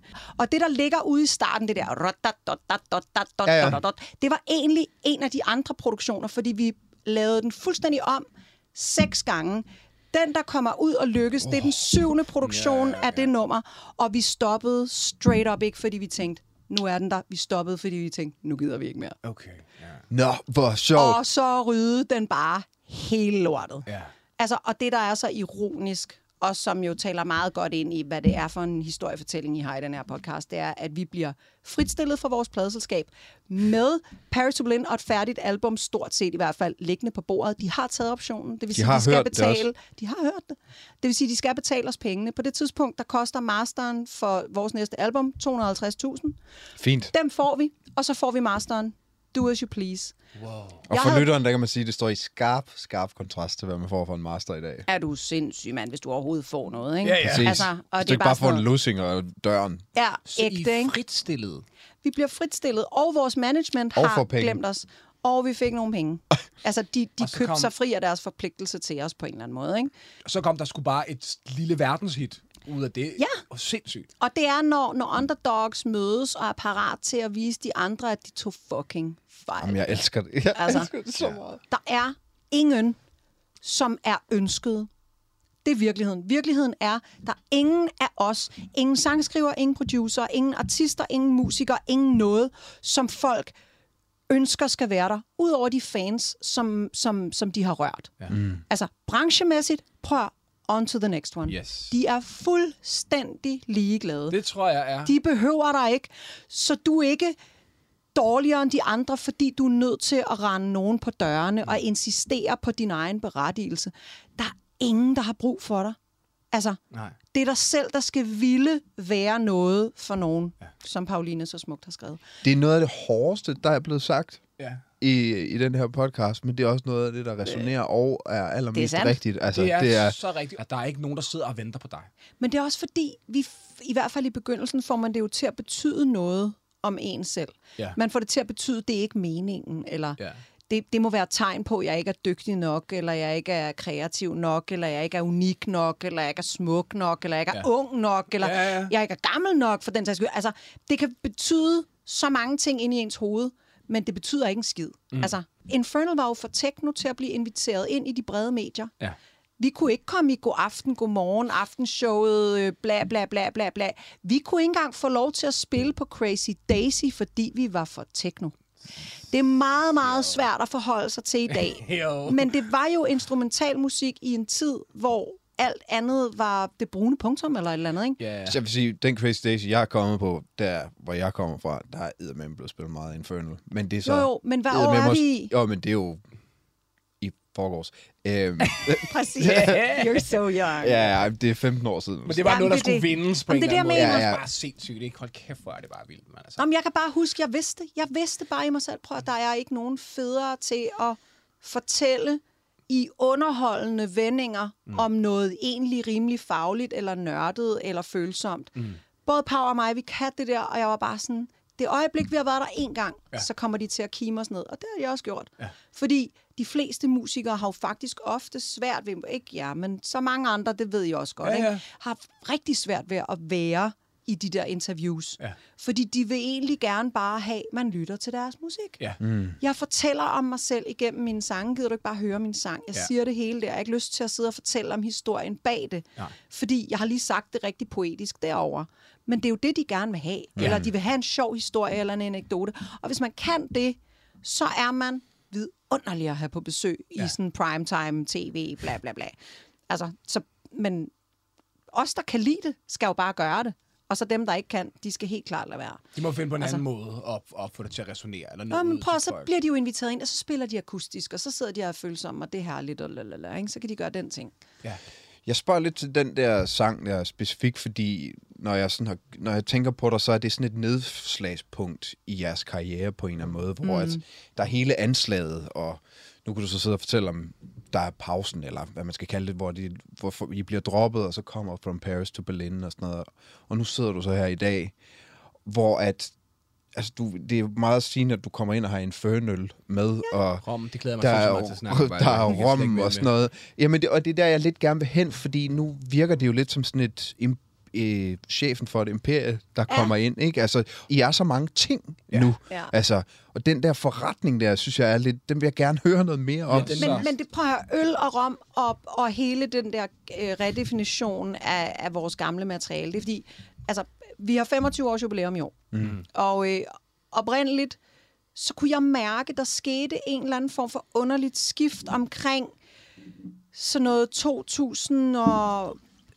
Ja, inden i mig skete det i 13, så begynder det at manifestere sig uden for mig i i 16-17 stykker, der kan jeg pludselig mærke, at det der med, at vi ikke var velkomne i de fine kredser, og musiksnopperne ikke kunne lide os, der var, der var sket et eller andet, fordi dem, som ligesom var the movers and shakers, var nu på en eller anden måde vokset op med vores ting, men folk kan være finkulturelle nogle gange, og nogle, nogle bøllehatte nogle andre gange. Ja, ja, ja. Og, det gør, altså, og det gør dem bare til et helt menneske, hvor sådan var det ikke. Nej. Nej. Og der kan vi mærke, hey, det er fedt. Folk ved, hvornår de skal bruge Infernal og det, vi er kommet med. Og det skammer de sig ikke længere over. Og det har været enormt befriende. Det forstår jeg godt. Og ud af det kunne jeg mærke, hold da kæft mand, så var der pludselig folk, som jeg fangirlede helt sindssygt, som fangirlede tilbage. Mm. Det var jeg ikke så vant til. øhm, og sådan, altså, ret højpandede, ambitiøse typer gav den pludselig op for vores ting, og så var jeg bare sådan, prøv at vi skal fejre vores 25-års jubilæum med en serie på 12 vinyler, en om måneden, hvor vi fejrer 12 af vores største. Mm. Og det gør vi med selv måske at lave en eller anden form for remake, originalen, og så en ny kunstner, der giver deres bud på, hvis de skulle sample noget fra det, ja, lave ja. en cover, hvad Det det, er end måtte være, ja. bla bla bla. Øh, og jeg ringer til alle mulige fucking seje artister, som jeg efterhånden har mødt på min vej, mm. og stort set alle er bare sådan, ja. Mm. Og jeg er sådan, Nå. øhm, og så var der alle mulige producer, der gav bud på, og Jeg blev spurgt på vej ind i Barsel, om jeg havde lyst til at give et bud på det der. sådan. det, Og jeg spurgte faktisk de drenge, der endte med at lave det. Jeg, jeg sagde, smid det over, så det der. Ja, og det var også dem, der løste den, fordi alle andre strugglede, Lidt og de kom bare med er den. Ja, ja. Bang, færdig. Nej, jeg skulle Ja. dem. Ja. Jeg foreslog Søren der, der havde spurgt mig om, spørg nu bare de der, de er meget er- bedre, end jeg er. Altså, Tak for det. Til den genre der. Ja, okay. Tak, tak, Ja, tak, tak, Det tak. sidder De er så gode, mand. Ja, Ja. sejt, mand. Øh, men altså, problemet er jo så bare, og det ved I jo også, hvis noget er gået pisse godt, så er der pludselig kæmpe forventninger. Så der er faktisk en del, der er sprunget fra. Okay. Fordi de måske ville have en mere artsy tilgang til det. Så, så det er fair nok, og nu, nu er der rigtig, der er fede popartister i gang, og dum, men nu må vi se, hvad det bliver. Ikke? Det bliver ikke 12 vinyler på et år i hvert fald. Fordi, okay, hvad okay. skriver vi nu? Marts? Og jeg vil godt bare lige nå, inden, inden jeg lader dig gå. Skal vi bare lige snakke skal- og øl? Bare lige lad os snakke om lidt af det nye. Det er mere bare, vi synes, det jo, er form er for så, powerhouse, du er. Det, Vi synes jo bare, det der er så sejt. Men, altså, vi, vi skal jo være et konglomerat, kan I forstå. Let's ja, ja, men jeg er slet ikke i tvivl. Vi har tre EPS'er nu. Ikke? Nu har vi uh, live. Mm-hmm. fordi det kan ikke være momsregistreret. Det er nødt til at være sit separat. I ved alle sammen, at vi får ikke moms på vores koncerter, når vi spiller om sommeren. Yes. Det er foreninger, bla bla bla. Så har man det momsregistreret, som er musikproduktion, da, da, da, da, da, da. og så har vi startet Inf Spirits, som selvfølgelig er vores øh, sprutproduktion. Og øhm. Rotten startede basically bare fordi, at vi ville have, altså, vi ville bare lave 200 flasker og se, om der var nogen, der gad at købe dem. Og så fordi, så kunne vi selv ligesom få nogle flasker med i bussen, som vi kunne drikke, og det var en god rom, som vi selv ligesom havde sat sammen, og den var efter vores smag. Mm-hmm. Og så blev de udsolgt på syv minutter, de der 200 flasker, og så blev vi enige om at lave nogle flere. Og nu er vi på nummer 5, som står foran jer, og Rum 25, som vi springer lige til nummer 25, fordi det er vores jubilæumsår. Ja. Den kommer her i slutningen af året. Den har vi lige, vi har købt vores eget fad, og vi er blevet enige om, og det her, det vil I forstå, fordi så voksne er I. Når vi tømmer det fad, det gør vi i slutningen af i år, så vælger vi en rom at lægge på, der skal ligge i 25 år mere. Så har vi en 50-års jubilæumsrom, og så er vi jo så kommer jeg til at være 75, når vi skal over og hente den, ikke? Men du har lige sagt, at din mor, hun står derhjemme. Eller nej, jeg kommer til at være 70 og kan være dårlig mand til matematik. Jeg, prøv, at- jeg kommer til at være lige så vild som hende. Jeg skal bæres ud. Jeg kommer til at krasse af i backstage lige efter et show. Ja. Altså, jeg er for ærekær til at krasse af under et show, tror jeg. Ja, ja. Det er til, Så jeg kommer det er til- til chippet går ned. Det er Ja, show business till the end, ja. Ja, Hold kæft, det hvor er det fedt. fedt, ja. Men Det det altså, her, det er det ikke er noget, vi jo- bliver rige af overhovedet. Nej, men, det, men jeg kan bare godt lide... Det er jo det her, jeg har drømt om hele mit liv, det er, at et skridt fører til det næste, og ja. Ja. det her med at tage sådan, nogle, tage sådan et skridt her, jeg synes, det er så sejt. Det er jo manifesteringen, altså på en eller anden måde. Der ja. Ja. er jo det der med drømmen at gå for noget. Vi har en gag-drøm, og kan man ikke, kunne det være vildt, og pludselig er den i Irma. Ja. Altså, Ja, det ja. er jo, Ja. det elsker jeg jo. Det er jo Ja. bygget af det der, ikke? Ja. Den anden ting er også, det er fucking hiphop på en eller anden måde. Alle, det er jo alle mine helte. Du skal jo tænke på, at Jay-Z har, Ja, en, ja. har Armand Dipriac. P. Diddy ja, og Diddy hele har også sådan Ciroc, Ja, som ja. også er i fucking Irma. Og jeg kan huske fornemmelsen af at stå og kigge på jeres, eller så kigger jeg over på Ciroc og så sådan, Hey. hvor er det egentlig gangster. altså, det må jeg bare Prøv, sige. Jeg alle, elsker alle, alle hip-hop-folk, som Power mig møder, Ja. de siger nemlig det samme. Ja. Fuck EG. Ja. Og jeg var sådan, yeah, I know. Ja. Jeg vil bare lige hoppe lidt tilbage, for du sad og var ved at opsummere selv egentlig. Var det? Jamen nej, umuligt, men jeg gjorde det lidt for dig. Øhm, Konglomeratet. ja, præcis. Det, der, hvor du er endt efterhånden, øh, Lina, det virker lidt som om, det bare er begyndelsen hele tiden, og sådan, alle de der nedfaldspunkter virker altid bare som om, du er på vej videre Ja, til et eller andet det er jeg nyt. også. Øhm, og jeg synes, du sagde med alt det musik der, at noget af, i hvert fald det, jeg hører dig sige, er, hold en åbenhed på sådan en rejse der. Hold en åbenhed for det hele. Musik, om det er forretning, mennesker, mm. så er det det, der ligesom kommer til at definere dig, i hvert fald for mig, sådan en samtale som det her, at der er en eller anden helt enorm åbenhed for verden, som... Ja, jeg er rigtig glad for jeg er rigtig glad for forandring, hvilket jeg ikke var som barn, så det er lidt lidt mærkeligt egentlig at at nu er jeg jeg er ikke bange for at, at efterlade noget bag mig. Nej. Altså jeg er ok med afsked, og det var jeg ikke som barn. Altså, jeg, jeg, jeg ville holde fast i alt. Jeg gemte biografbilletter og fucking sand fra en sandkasse, jeg havde lejet i, fordi det var sjovt at lege der. Altså, jeg var ekstremt nostalgisk og sentimental. Mm-hmm. Og det er bare over tid gået mere og mere væk. Jeg giver slip super let nu. Mm. Øhm, Der er en ting, det, det gør lidt ondt på mig. Vi ikke, altså fordi øh, de fleste spørger om, hvad laver du som? Vi laver jo stadigvæk musik, og ikke kun til reklamer. Vi laver også en hel masse til Infernal. Lige nu fokuserer vi bare for første gang i vores karriere på at fejre os selv med de der mm. Remake-udgaver. Ikke? Men der kommer, altså lur mig, om der ikke kommer et, måske endda to albums, inden uh, året er omme. Hvis okay. det står til mig, så kommer det til at ske. Mm-hmm. Fordi vi har rigtig meget musik liggende. Øhm, og og jeg, har, jeg, jeg har stadig noget på hjerte. Mm-hmm. Altså, øh, så, så det hele er ikke gået op i rom og bajer. Øhm, men det, det er fedt at lave, og det, og det er sjovt at udtrykke sig, og jeg tror, at grunden til, at det virker, det er fordi, at det er ægte, og vi er enormt engageret i det. Det er jo ikke bare, fordi Nørrebro Bryghus Nej, nej. har brygget en øl og klasket vores navn på. Vi har jo været ude og brainstorme og stå og blande og blive enige om, hvor skal den hen, og hvad skal det være. Og sådan sjældent, selvom man godt kan forestille sig, at der, at der er sådan noget fikse idéer og sådan noget. Mm. Det er bare rigtig sjældent, at de lander nogen steder. Ja. Altså, more often than not, er det fordi folk har haft en eller anden vision, og fordi ellers var der jo nok nogle andre. Præcis. Altså, var der nogle andre, Nå, men der er masser af andre artister, der faktisk har lavet øl. Ja. Men jeg tror bare ikke, de har puttet den kommercielle kærlighed bag det, der skal til, fordi mm. ting sælger ikke sig selv. Nej, nej. Altså, og det, hvis vi snakkede om, at det var tough at kile sig ind i musikbranchen, Ja, ja. så vil I slet ikke vide, hvor grusomt det er på, på detailhandelssiden. Er du sindssyg, mand? Hvor er det fedt. De der der er noget, det er bare brutal. Fedt. Der er også noget af jeres uhøjtidlighed i Infernal, som vinder her, ikke? Ja. Altså, Jo, det er jo. vel også, der er jo også den der sådan en, altså, det er utroligt, hvad det er værd. Det Nå, der jeg er lidt sådan- selvivni. Ja, Ja, ja, ja. ja og Det klæder de fleste. Det er jo det, er jo det samme som... Ja, men og så er der Jeg også tror ikke, at vi havde siddet ved samme bord, hvis jeg ikke havde haft selvironi nok. Og nu synes jeg, du skal fortælle, hvorfor. Lidt, er det der, vi lukker? Er Ja, er, vi- får Det er et godt sted at ud lukke. af den? Okay, det er fedt. Det er fedt, okay. det er sjovt. Øhm, jamen, øh, lidt der, hvad- fanden, der endte jo med at være en, en, en halvviral video af jer for jeres Ej, den Skanderborg. var kæmpe viral, Ja. bro. Øh, jeg vågnede op med tømmermænd efter job, øh, og så øh, dukkede der på min skærm ligesom bare øh, Pau, der stod og skød med øh, mange forskellige pistoler. Og jeg, forstod, jeg forstod ikke, hvad der foregik, og lige pludselig så Lina, og jeg kendte jer jo ret godt, stod med en koklokke over ved en DJ-puller. Jeg forstod slet ikke, hvad der foregik, og meget larmede, og der var sådan, så i min tømmermænd så tænkte jeg, jeg bliver nødt til at se, hvad det her er. Det er så jeres koncert for Skanderborg. Ja.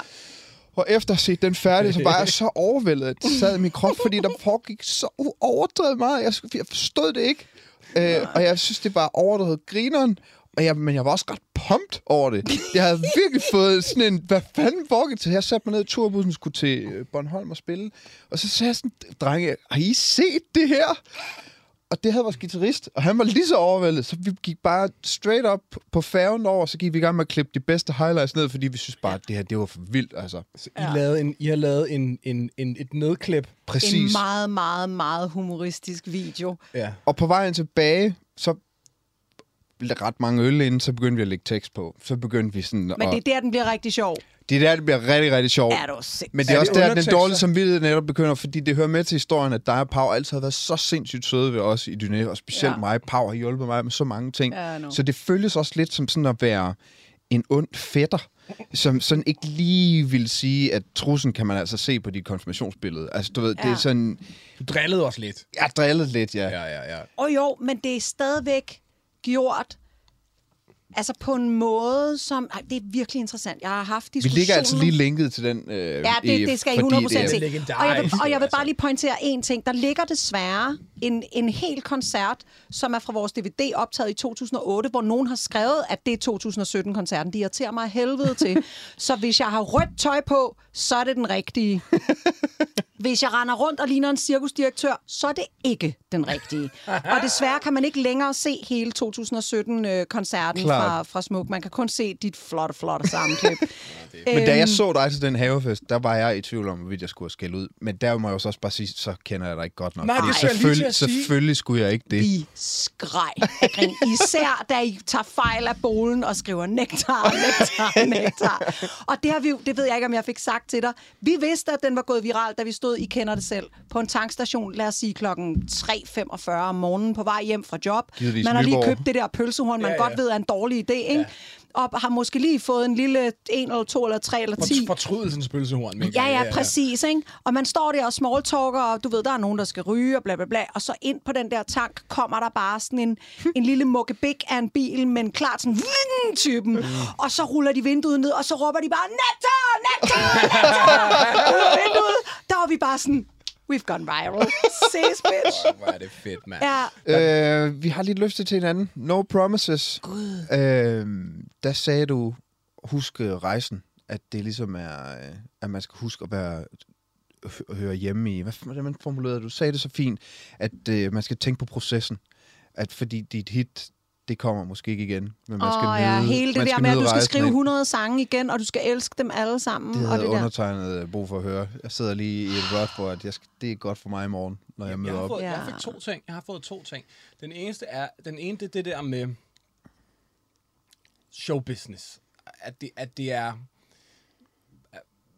at det er grimt og hårdt, og det, der i er romantikken på en mm. eller anden måde. Der, var, der er noget af det, det er sjovt, du egentlig, det er først, når jeg sidder over for dig, jeg tænker, det er du på en eller anden måde, repræsenterer du for mig.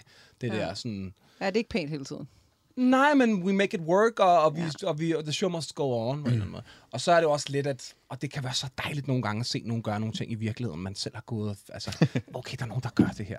Ah. Kender du ikke det? Jo, jo, det, det kan jeg jeg i også hvert fald. brug for. Det tror jeg også, jeg havde brug for. Fedt. Så det fik jeg i dag. Det var fucking sejt. Så tusind tak, Lina. Ja, Hey, hjertet prøv, tak, stop, stop, stop, stop. Jeg skal da også sige, hvad jeg fik med for fan. Yes, fedt. Helt ærligt. Vi får også noget. Ja. Fedt. Øhm, jeg er lige blevet mindet om, hvor vigtigt det er, at jeg faktisk også sparer på mine egne ressourcer. Mm. Jeg var slet ikke ops på, altså nu I begge to har jo mindre børn, end jeg har, og den der med, altså den, den konflikt, der er i en med, at man gerne vil udleve sine drømme og forfølge alt det der, man er stadig inspireret, fuld af energi og det, mm. men man vil også gerne være til stede med sine unger, og jeg kan godt mærke, at efter den, den seneste oplukning, der har jeg slet ikke været disciplineret nok til at rationere med min tid. Mm. Jeg har været meget, meget lidt hjemme. Min datter ringer konsekvent til sin far, når der er noget. Mm. Og det kan, jeg kan godt mærke, that's a sign. Ja, ja, jeg, skal, ja. jeg skal faktisk lige, måske næste gang, I ringer, sige nej.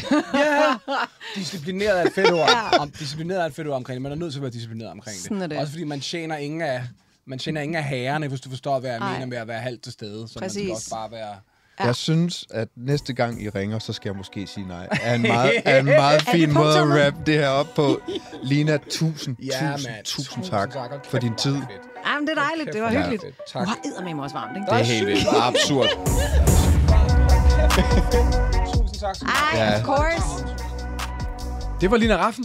Sikke en vivlstorm. Hold kæft, hvor var det optur, altså. Ja. Men kvinden er jo også nået til sådan en... Det, det er, hun er OG-status nu. Fuldstændig. Altså, der er ikke det der med at klare den. Det er noget med på en eller anden måde. Det er også, det er også longevity. Altså det der med rent faktisk at blive ved med at gøre det der til en karriere. Det er så inspirerende. Hun står på sin egen hylde nu. Altså, det, det kan man bare ikke være i tvivl om. Og alt, hvad der kommer ud af hendes mund, det er baseret på erfaring. Ja, det, det er simpelthen så fedt. Jeg håber, at lytterne kunne mærke den gave, det var. Vi fik en gave i hvert fald. Fuldstændig. Apropos lytterne, apropos gaver, så kan man jo støtte os, og det skal man jo gøre, hvis man er fan af den her podcast. Yes. Så skal man gå ind på bookbeat.dk-il og signe op og få 6 ugers gratis Bookbeat Premium. Det er jo Bindingsfrit, skal sige. bindingsfrit, gratis, og det er en lydbogs-app. Du er begyndt at bruge den, du? Yes, jeg synes, den er fucking fed. Den er easy. Der er alt. Sådan Der er føles masser af inspiration at hente der også. Du trænger til det, og du trænger til at støtte os. Tak skal du have. Ja.